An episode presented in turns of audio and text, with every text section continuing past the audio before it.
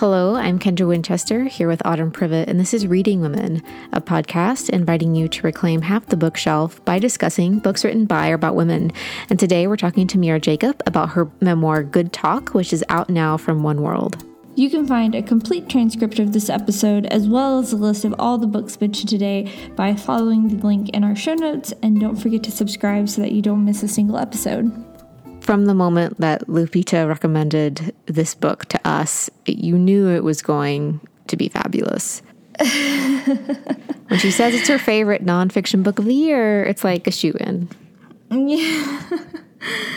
yes, yes, and I know that in true fashion that I heard about a lot about this book before I actually read it and it is it just definitely is unlike anything I've read and it's so good. Yeah, I didn't really know what it was about. I just knew that she had recommended it. And I actually started reading it in an airport after a very uh, stressful time getting through security and getting pulled aside and like all this stuff. And then I sat down and I started reading this book, and immediately it like pulls you into this world. I think that Mira Jacob does such a good job with the two timelines in the book and just how this book is, you know, the subtitle is a memoir in conversations, and it really is a series of conversations and about like her thought process and different things. And the style of the graphic novel is just so well done and uh, it's just so good. It really is so, in addition to writing Good Talk, Mira is also the author of The Sleepwalker's Guide to Dancing, a fiction book which we featured in our October episodes. Her writing has appeared in the New York Times, Electric Lit, Tin House, Literary Hub, Guernica, Vogue, Telegraph, BuzzFeed. I mean, she's just been featured everywhere. And she's currently a teacher at the New School and does just a lot of really cool stuff and is a really cool person. in our professional, and unbiased opinion. exactly, exactly. Um, a little note from editing Kendra um, there was a little bit of problems with the audio with this conversation. So I've tried to clean it up as much as possible. But just FYI, if you're wondering what was going on, but we really enjoyed talking to Mira about Good Talk and the process that went into that. Uh, so without further ado, here's our conversation with uh, Mira Jacob. All right. Well, welcome, Mira, to the podcast. We are so thrilled to have you on. It's always super fun to to have authors on here who have written graphic novels, and I haven't read a graphic novel in a long time, and so this is an extra special treat to get to read Good Talk. I'm um, I'm so psyched about that, and I'm going to ask you about your last graphic novel that you read, but I'll wait. so, for our listeners who haven't read Good Talk yet, could you describe the book for them? Yes. The, the subtitle for the book is A Memoir in Conversations. And so each chapter of the book kind of operates as a different conversation from my life. And when I had originally written it, I thought it was going to be the kinds of conversations that um, I think we all have those conversations that don't ever quite finish, that leave you with a really kind of funny feeling about who you are or what was said, and it sort of rattles around in your brain for the next, you know, decade. And then as I was writing the book, the thing that was happening um, just in our lives and in America at large is my son was six. He was really obsessed with Michael Jackson. He had a lot of questions because he was obsessed with Michael Jackson about Michael Jackson's skin color. So I'm brown. My husband is white. My son's skin color lands somewhere between us. And he was having a lot of questions about what it meant to be brown. He was watching what was happening on television, which was a lot of Black Lives Matter protests. He was also seeing our current president come into um, kind of start running in the race and get more and more traction with the American public. So I think the conversations turned into both the conversations he and I were having at that moment, and then also conversations that I had had growing up in America as an Indian American. So that's sort of what the um, the arc of the book is, if you can say that. But the way it looks physically is it. I drew us as paper dolls, and what that means is you see us as black and white characters on color backgrounds. I took pictures, photographs, and put those behind us. And so what you're following in the course of the book is not really the action. It doesn't work the way that, you know, when you think of a graphic novel, you usually think like action and you're going to see characters doing things. It's not really the way this particular book works. This book, you're reading for the conversations, you're reading for what people are saying to each other. Yeah, I really think that that's a great point about how the way it's drawn makes you pay attention to the conversations. And I don't even necessarily know that I could have articulated that. But now that you've said it, I'm like, oh yeah, like that's exactly what I was doing. Um, so it's very effective, obviously. Well, yeah, I mean, you know, I made a lot of choices to sort of keep it that way. But one thing that you probably noticed is the characters' expressions never change.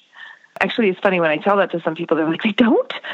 But the characters really sort of stay frozen in a moment, which is part of the reason that I did that was specifically so that it would have that effect, so that you would have to pay attention to what was being said and sort of hold it instead of waiting for a character to cry or yell or, you know, break something you just sort of have to hold what the conversation is. Yeah, and I I really love your description of paper dolls because that's really what I thought when I saw, especially like the different versions of you at different ages, and it's almost like you just paste them in. And I remember taking apart my mom's magazines and cutting out the women models and like pasting them different places. And that kind of reminds me of the way that you do the art in this because it's, you know, like you said, it's black and white on color photos. So they're like, they, you know, the characters stand out from the page. And um, I'd never seen a graphic novel like this. And I, I really love graphic novels and comics. I just, it was really a delight to read. Um, Lupita from Lupita Reads on Instagram gave me a copy, um, a signed copy. Oh, Lupita! she has been really wonderful. I have to say, getting to know people through the course of this book has been really wild. People that have resonated, you know, that it's resonated with and who have reached out to me. That's really great to hear. I'm glad she gave you a copy. Yeah, and our our contributor Samaya chose The Sleepwalker's Guide to Dancing, which is uh, your novel, which I believe came out in 2014, as one of our discussion picks for October. Um, but The Sleepwalker's Guide to Dancing is this gorgeous like family drama kind of there's so much going on who who even can explain it but it's this beautiful novel but then you go from that to good talk which is this like graphic novel memoir kind of thing um, what made you want to move from something like the sleepwalker's guide to dancing to good talk which is you know very different in its medium. Yeah. Oh so that's such a great question. And i have to say um, I have a couple different answers to that. But the first way that it always occurs to me is really just as an artist and as a creator, there's always a part of me that sort of waits for the form of something to occur to me, meaning what's going to be the best container for this story. So, like with Sleepwalkers, it's a novel. I love a metaphor, as you probably figured out. It's a long novel. It's, I think, 512 pages. Hopefully, I, hear from people it goes by very quickly. For me, it was really a joy to write that and to really explore what's happening in specific family. I'm a sucker for a crazy family story. Us too, yeah. yeah, right? Like a crazy, who doesn't love a crazy family story? And getting to spend time with those characters was really, it was for me, it became a real escape from my life getting to go into their lives instead. So that was one thing that was, you know, getting doing that with that novel, and it was a specific time and place. That novel was helping me deal with an enormous amount of grief I was feeling in my life about losing my dad, and I needed all the words I could. I kind of needed every word I could find just to articulate that feeling. The impulse to write Good Talk was a really different thing because when I tried to write it, you know, I, I actually tried to write it first as, as, as an essay because that's what I know how to do. I, and I sort of like I can I can do this. I can write what this feeling is. My son had all these questions. Some of them were super funny. You know, what happened to his other glove? About Michael Jackson. What happened to his other glove? And you know, what color is his skin like my skin? And then some of them were really hard when he started asking, "Are white people afraid of brown people?" I think actually the transition question was really wild because he asked me at one point, "What does Michael Jackson? What did he like being better?" Because he noticed obviously that his skin color changes over his lifetime, and he said, "Did he like better? Did he like being brown or white better?" Mm-hmm. And at the time, I was so I was sort of like ah no because I I knew the things that was stepping on in me when he asked that. I know all the fears that I have for him. You know, I know he's going to be a brown young man at some point, and being a brown man in America is a very specific and harrowing thing, especially right now. So I know all the things that his questions were unleashing in me. And I also knew that if I were to write those down and explain them, there's a whole subsection of the internet right now that is devoted to really not caring about people's feelings. And specifically, if you out vulnerability, finding a way to lampoon it, finding a way to make fun of it, to talk, call you a snowflake, to say, oh, isn't your life hard? And I'm used to that as a you know, as a woman of color who writes, I'm used to those people coming for me. They come for me often. I'm not used to them coming for my kid. And whenever I tried to write those essays, I just stopped. I just froze. And it was really actually weird, you guys, because I think part of what was freezing me was just the exhaustion of trying to explain something that's so fraught to an audience that I knew either didn't believe it or, or was going to greet it with skepticism or at best was going to kind of read it with a level of just nonchalance, you know, like, oh, that's interesting, and put it away. So when I was filled with that feeling one day, I just um, drew us on paper, printer paper, and I cut us out. And I ran to his room and I got all his Michael Jackson albums and I put us on those. I cut us out like paper dolls and I put those, us on top of them. And then I drew our conversation into bubbles and put those on top of the albums.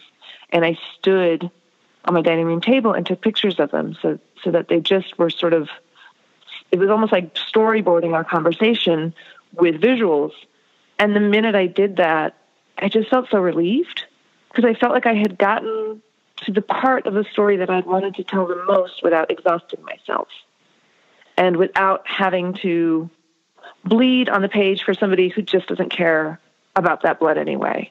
It felt like I was getting to the part that I needed to say. The other thing that it was doing was I was I was saying the conversation without having to convince anybody, if that makes sense. Like it's just there you can read it or not read it. You can decide that you care about it or not decide, you know, decide that you don't care about it. What you can't do is say, well, the sentence leading up to this made me really just not believe her. If she would have said it this way, maybe I would have believed her. Well, you can't do that anymore because it's just paper dolls talking. So, what do you do with that with that knowledge? What do you do when your disbelief is no longer the center of the story? That's so interesting to hear like your process for creating the story because I feel like I mean people can talk politics all day long but something about I don't know having it focalized through the perspective of your son was just really meaningful in like a this is how it's affecting people on a day-to-day kind of basis. Yeah, which is just like I think to your point of what you're saying about um people who comment on your writing and things like that, you know, they like to just talk about all kinds of other things. But I mean, as far as then like how th- it's been received, like what, how have people responded to like this book compared to perhaps the first book that you wrote? It's funny because the first book I feel like had like a a cult following of devotees that would kind of reach out to me and say like I, I really felt this and thank you for writing this novel. And I saw you know parts of my family but a lot of it was also people saying this is the way I learned about India. I mean if you look at the reviews it's people saying this is a great way to learn about Indian culture which is such a funny thing when you're writing a story about grief to be like oh is that what you okay. Okay is that what you learned? Interesting. You know by and large people were really positive about the novel, but also I heard from I don't know twentieth of the people. I hear from people every day about this book. They write me really long letters about their life, about what it was like to grow up. And it's you know it's the wildest part about this is it's not Indians that write me this letter, and it's not Indian very Jewish people. It's like every single person in America that doesn't see themselves on the very rigid kind of outgrown and outdated black and white model we have about talking about race. It's everyone else often those people are black and white who also just don't see themselves on that spectrum. They don't see the complications of what their family really looks like on that spectrum.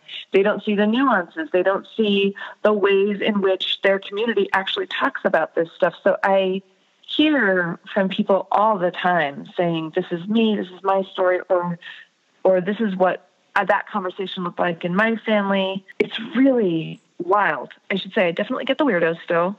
Um, I get the people who write to me and tell me that I should stop writing and they hope that I have a horrible death on a street corner. You know, I get those people because those people exist.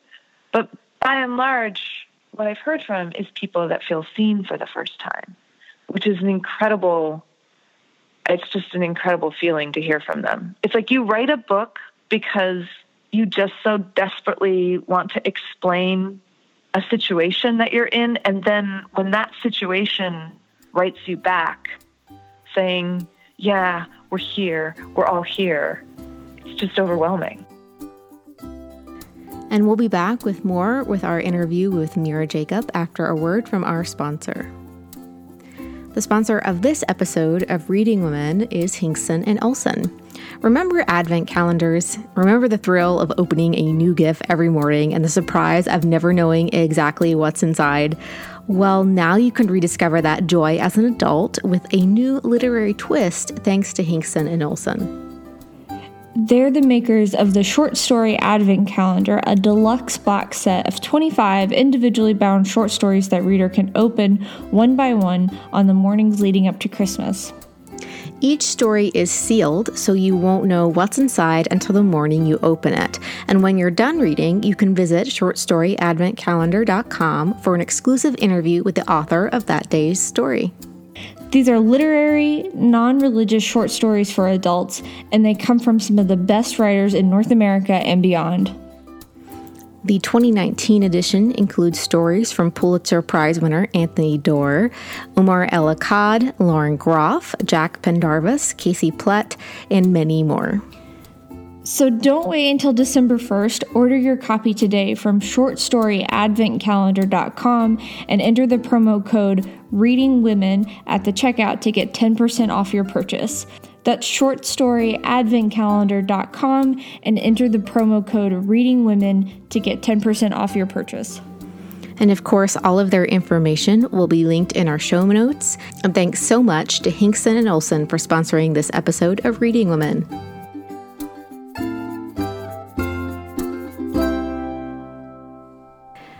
I, I find the different responses to the, the different books fascinating because before talking to authors, I hadn't realized that different books can create totally different responses from readers to such an extreme. And so, and, you know, The Sleepwalker's Guide to Dancing is this, you know, beautiful kind of family story. And this book is also a beautiful family story. Um, but the fact that they both have such different responses, I find that very interesting, especially since I read both of them in like the same month. Did you notice there there might have been a few similarities? yes, the themes are very very similar uh, in a lot of it, and knowing like having I read Good Talk first, and I read the portion of Good Talk where you talk about writing the novel, and I was like, oh, okay, this is kind of like kind of some context about how the book came to be. And anyway, it was a really great reading experience. I would highly recommend it to our listeners to go read both of them together because they do pair very well together you just talked about your process for creating good talk and how you took photos and you would cut out um, different characters after you know you drew them. But in the storytelling wise as far as plotting and and you know your memoir is a story was it a different process as you were thinking through it than writing The Sleepwalker's Guide to Dancing? And how did you decide what memories to include in Good Talk? And were there some that had to be left on the editing room floor, as it were? So many, so many. So, one really great thing about um, my first editor for Sleepwalkers, I had two, one left in the middle, um, as happens in business. Um, but he said this really wonderful thing to me, which was, I want you to go wide. I want you to put down every single conversation that you think could have a place in here.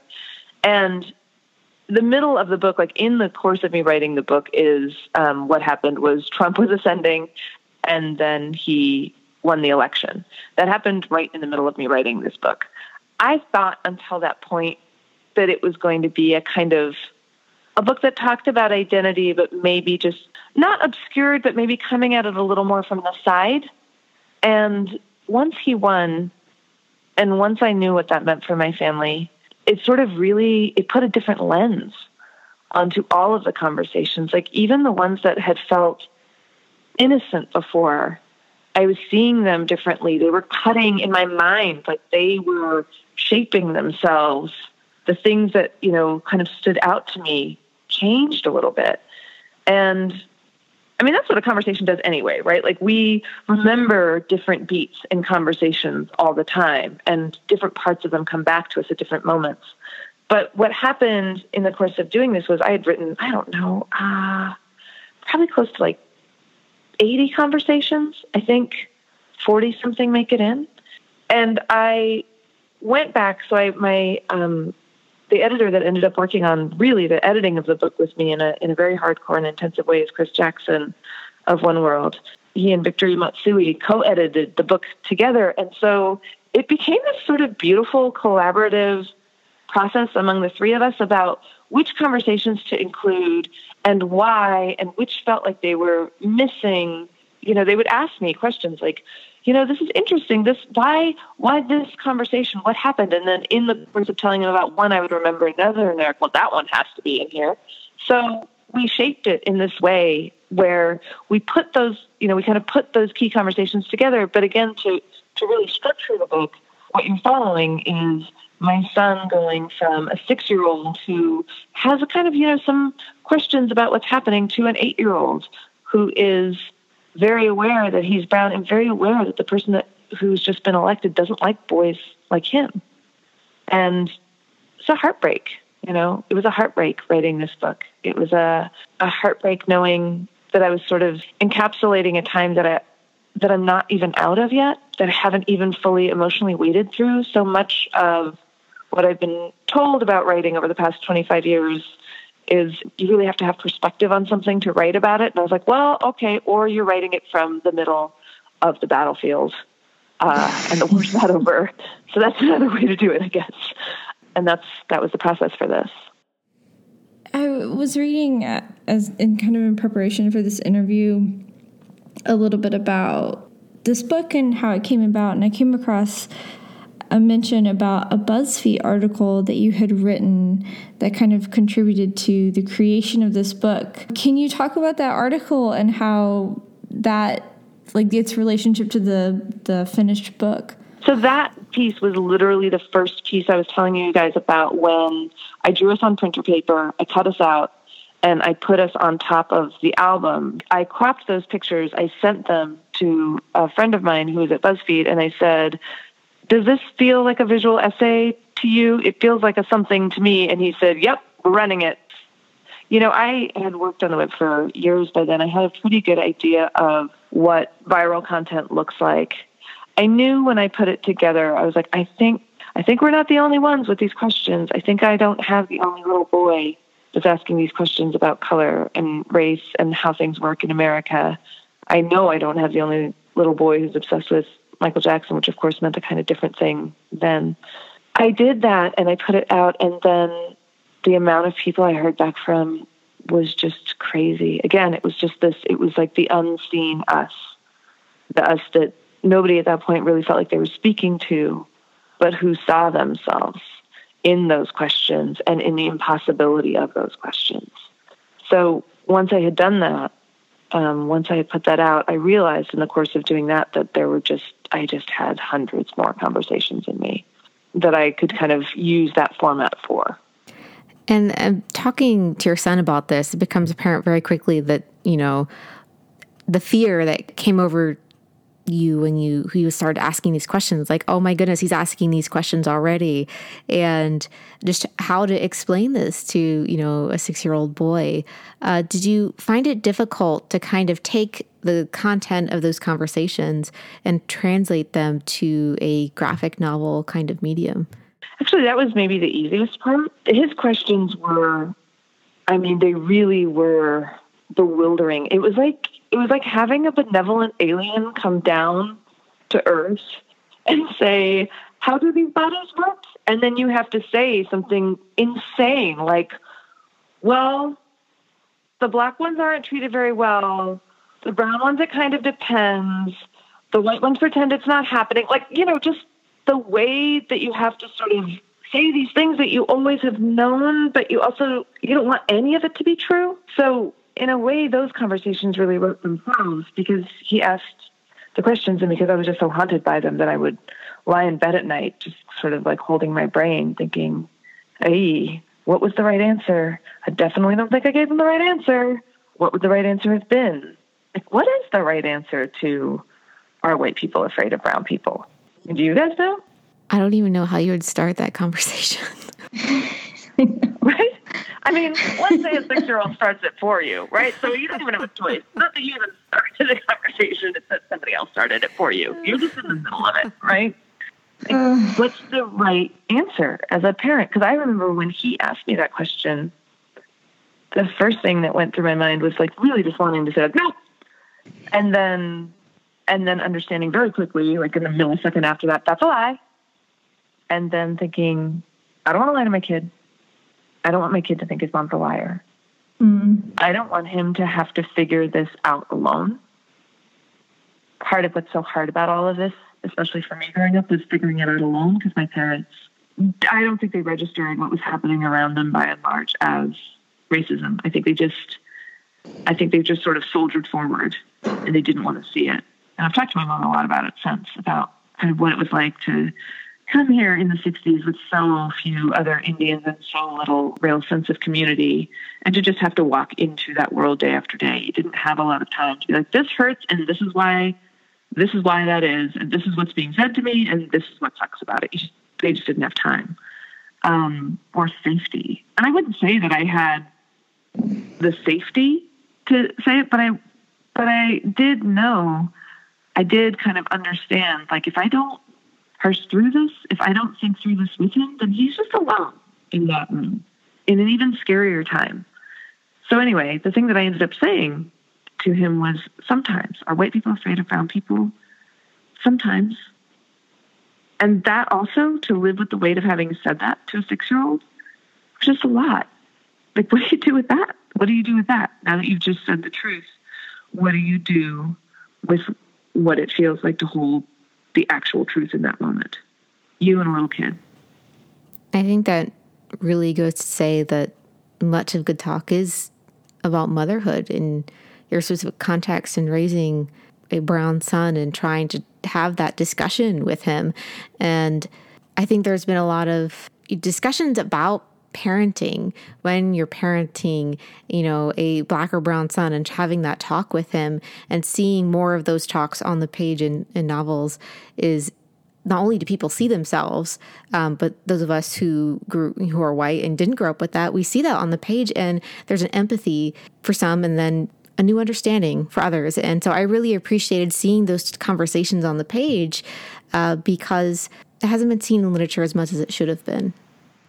Yeah, and I mean to be clear, like I'm coming from a position of privilege here because I have a son who lands somewhere on the spectrum between white and brown, and we live in Brooklyn, and there are like the yes, I did have to have this conversation with him, and I had to have it with him in a way that was real, but also I actually had to have it with him much later than most of my black friends had that conversation with their sons. What was that like? What was it like to say that to a old? Also, Indianness comes with some of the privileges of whiteness. So, what does it look like to inhabit this particular space? And what's easier for me than it is for a lot of my friends? And, and what is difficult and what's complicated? And how do you stand and just hold it all without denying it or overplaying it or making it into something that either consoles or horrifies people? Like, how do you just hold the actual thing that it is? Yeah, I mean, it, make, it makes me think like back to what what you were saying at the very beginning of this conversation about how this book reflects those conversations that we have in our minds that keep us up at night. Yeah, this book is just, I mean, so, so much to think about, and um, it's just was so great. You've talked to in other places on the internet about the specific challenges that writers of color face when trying to get their work published and share it. And we wanted to ask you could you describe a little bit, perhaps, like what some of these challenges are, or what some of the the discussions that you've had, and then how us and our listeners can help support writers of color, their work out into the world? I think one of the things that I always think about and I reflect on right now a lot is as a writer and as a person who was told often as I was coming up and trying to get things published that my work was both too Indian and not Indian enough.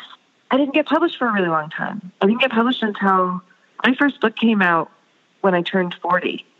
And so I think about that a lot. I think about my trajectory coming up. I think of how many no's I heard and how many people specifically read my work with this gaze that told them that my work was not Indian enough that it was also too Indian, with that kind of with the gaze of whiteness that looked at my work and said, I am here to, to judge whether or not your Indian is the right kind of Indian for my consumption. And I know because I went through that that there were a lot of other people that went through that specific moment. So when you ask me what can our readers do and how can they kind of, you know, how can we help um, support writers of color, one of the things that I always want to say is go back and read the work of women of color, you know, throughout these decades, in the 80s and in the 90s and in the aughts and all of it. We didn't just all of a sudden burble into existence in this moment that whiteness is suddenly allowing for us. We've been here the whole time. We've been doing this work. We have been writing and, and sort of trying to illuminate our interiors. And one of the, the best things that readers can do right now is to understand that we were there the whole time and to go back and look at look at you know who was writing to you when you were not yet able to receive them who was trying to tell you who they were when you didn't yet have the bandwidth for it. Because I feel like that that will give you so much context to who we are now and where this country is now. I think that's such a great point, and I I know that we have found so many amazing books just by going back, as you say, and like into our backlists and trying to rediscover some of these people who've been writing for so long. And I I think that is so such a good thing because it is easy, I think, with especially with social media and stuff, just to get caught up in what what's new and what's newest published and things like that. Um, but there are so many wonderful, wonderful writers who've been writing, as you said, for such a long time. So I think that's, yeah, that's so great to hear. And it's also really interesting, frankly, to go back and read the writing of someone that's in a time that you were living through, but you weren't experiencing any part of their reality. I always find that really illuminating. Yeah. Like, who was I in that moment that didn't know about the story or didn't tune into it or somehow missed it? Because it kind of gives you i think the reason that we read right so much of why we read is is because it's a specific window into empathy. You're literally building with someone else's words and your imagination you're building a place for them to exist in your mind and in your heart and in your consciousness. So when you can go and do that work retroactively when you can grapple with who you were in that moment, not to see that person and all the things that person was trying to carry forward into the world. I think that sort of gives you the tools to unpack the moment that we're in.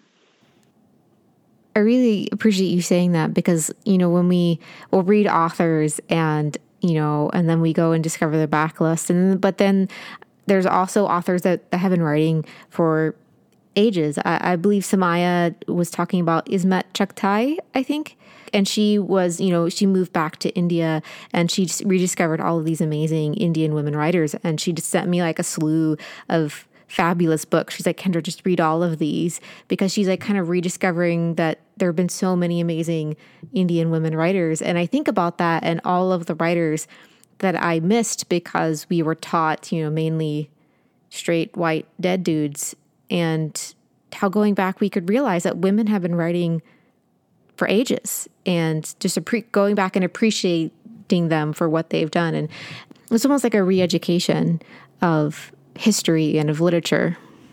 Totally. And doesn't it kind of put, it's like it returns a puzzle piece to you in a way of like how how you built your own identity, right? Like when you get that stuff from the past, when you look back, you're like, oh, oh, this is how, this is why I'm positioned this way. This is why I act in this manner. This is mm-hmm. this is what I take for granted. These are my assumptions. Like they're built of this thing. It's not just this ether. It's not just something unformed. It's very well formed, and it and it positioned me in this specific way. I always feel like it's so helpful to know that. So, speaking of women writers, um, we always like to ask the women we have on the podcast who are some of your favorite women writers or maybe your favorite women graphic novelists? Oh, wow. That's such a good question. Okay. So, I also loved Thi Bui's book. Um, I thought it was extraordinary. I love Emil Ferris's My Favorite Thing is Monsters. I don't know if you've read that, but it's really extraordinary. The other thing that I have been spending a lot of time with lately is Lynda Barry's two books, What It Is and Syllabus. Um, nothing makes me want to create more than basically Lynda Barry opening up all the avenues and neural passages that she can. She's an incredible, incredibly like giving artist and thinker. I loved Sabrina and Corina, which is just nominated for the National Book Award. It's a book of short stories about Latinx and Indigenous women in the Southwest. Let's see, what else? Um, I, oh, there's a great book that's going to be coming out by Cathy Park Hong called Minor Feelings. It's nonfiction. It will be out next year. I recently read it to blurb it, and I felt like it was just beautifully done. I think we just got an email about that last one today, actually. So good. Oh my God, you guys, it's so good. you have to get it. It's so good. Okay. I'm sorry, I'm being a weirdo, but it's really, no. It, no. it was really, I, the entire time I was reading it, I was like, oh my God, what? What? Great.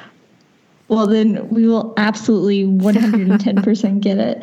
Um, so yeah, send a copy to Samia, Samia too. Like she'll, yeah, I feel like you need to get her a copy as well, or maybe I can get one sent to her. Okay, anyway, go on. And so then we also wanted to ask you um, if there was anything that you're working on right now that you would like to share with our listeners or for people to have on their radar that's coming out. I'm working on a new book. It's not coming out yet. Um, I'm working on a new novel that I think is going to be partially told visually. We'll see if I can pull it off. I'll be out for a little while. And other than that, I'm I have just I've been doing increasingly weird experiments on my Instagram stories of telling kind of meditations about all sorts of things, and that's mainly where I'm putting my make something every day vibe. I just basically throw it over there. So that's what I'm doing right now. I love those.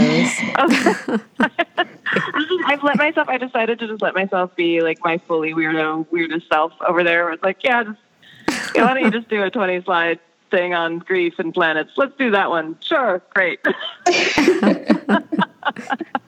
that's actually the one I was thinking of. I was like, oh, that's so good.